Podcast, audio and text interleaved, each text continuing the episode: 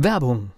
Was passiert, wenn der Chef oder die Chefin eine Auszeit nimmt und die Angestellten auf sich allein gestellt sind? Christian Pukelsheim und Michael Habekorst beschreiben in ihrem Buch Radikal weg die Herausforderungen für Unternehmer und Mitarbeiter, welche Vorbereitung notwendig ist und worauf unbedingt zu achten ist bei einer Auszeit. Radikal weg, wenn der Chef ein Jahr Auszeit nimmt und das Unternehmen dennoch funktioniert. Erschienen im Mentoren Media Verlag www.mentoren-verlag.de der Unternehmer Academy Podcast. Wir machen aus Menschen mit Know-how Unternehmer mit Erfolg. Bis zum 6. Januar gibt es hier noch im Unternehmer Academy Podcast Ausschnitte aus Hörbüchern. Heute geht es um das Thema Vermögen.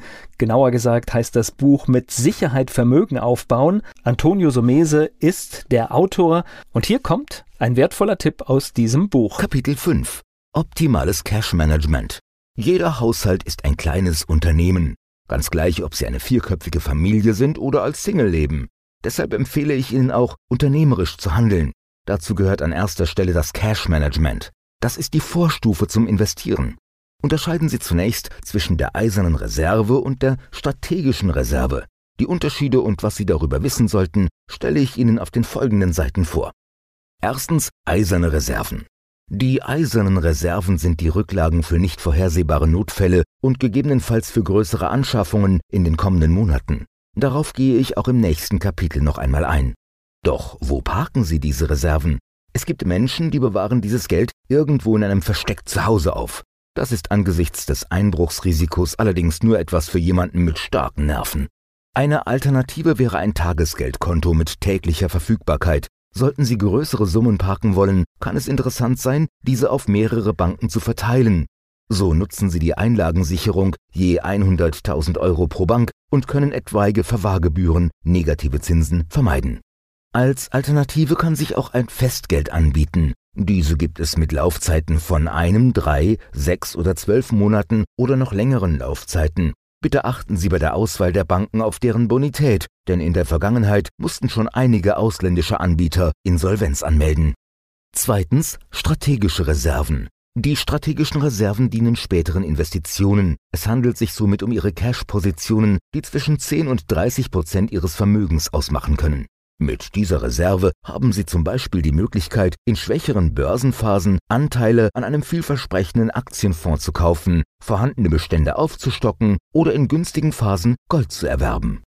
Die strategischen Reserven speisen sich nicht nur aus ihren Rücklagen für Investments, sondern auch aus gezielten Gewinnmitnahmen. Ist die Börse über längere Zeit gut gelaufen, spricht nichts dagegen, Aktien oder Anteile an Aktienfonds zu verkaufen und Gewinne zu realisieren.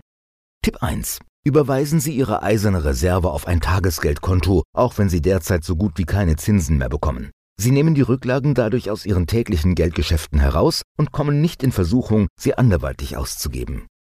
Tipp 2. Auch mit Ihren strategischen Reserven sollten Sie versuchen, eine Rendite zu erwirtschaften, die über der Inflationsrate liegt, um keinen Kaufkraftverlust hinnehmen zu müssen. Dafür sind zum Beispiel defensive Wertpapiere geeignet, wie zum Beispiel Investmentfonds mit einem kleinen Aktienanteil oder Inflationsanleihen. Tipp 3. Trennen Sie immer Ihre eiserne Reserve von Ihrer strategischen Reserve. Sollten Sie nämlich Ihre Notfallreserven in Aktien investieren, weil die Kurse gerade so günstig erscheinen und ein paar Wochen später steht eine teure Reparatur Ihres Autos an, dann müssen Sie ohne eiserne Reserve entweder einen teuren Dispo-Kredit in Anspruch nehmen oder einen Teil Ihrer Aktien zu einem dann vielleicht schlechteren Kurs unterhalb des Einstandspreises verkaufen. Kapitel 6 Das Vier-Konten-Modell So sichern Sie sich Liquidität und finanzielle Unabhängigkeit. Sie kennen vermutlich den alten Spruch, am Ende des Geldes ist noch so viel Monat übrig.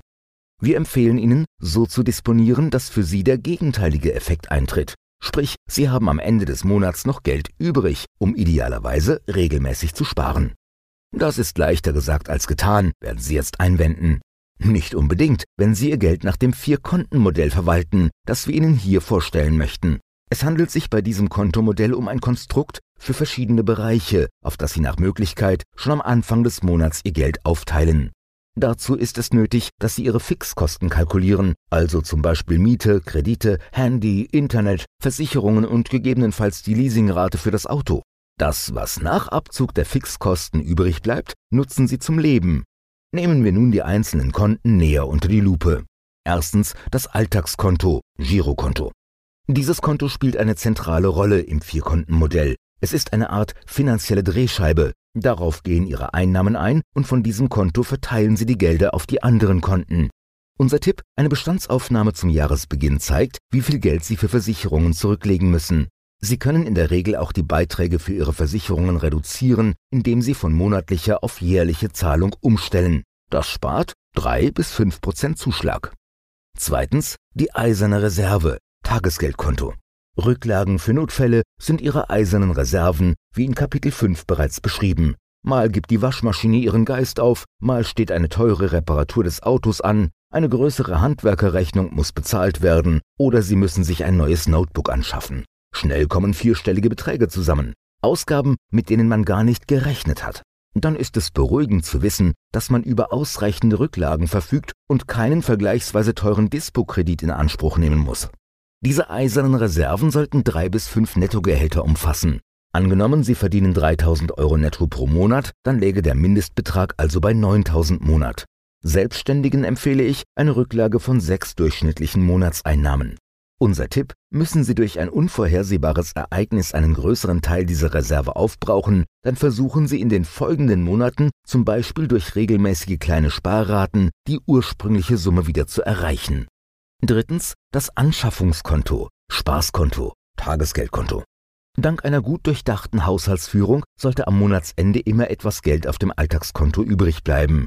Das können Sie für kleinere Anschaffungen nutzen, in der Regel reicht dieses Geld jedoch nicht für größere Dinge aus, also zum Beispiel den Jahresurlaub, neue Möbel oder Elektrogeräte. Um sich solche Wünsche zu erfüllen, bilden Sie auf dem Anschaffungskonto, also dem Spaßkonto, entsprechende Rücklagen, ohne sich zu verschulden.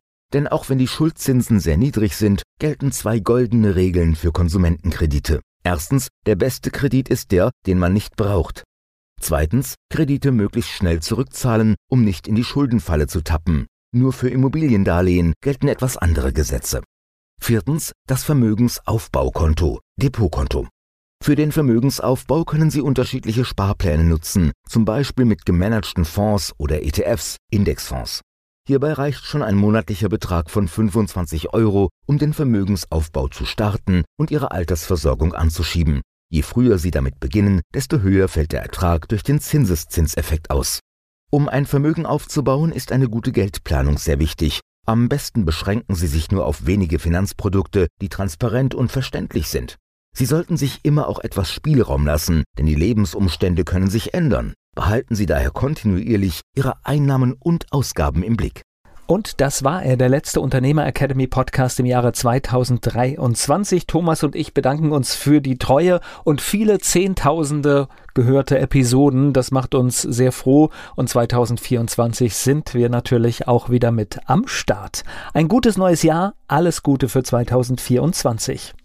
Der Unternehmer Academy Podcast. Wir machen aus Menschen mit Know-how Unternehmer mit Erfolg.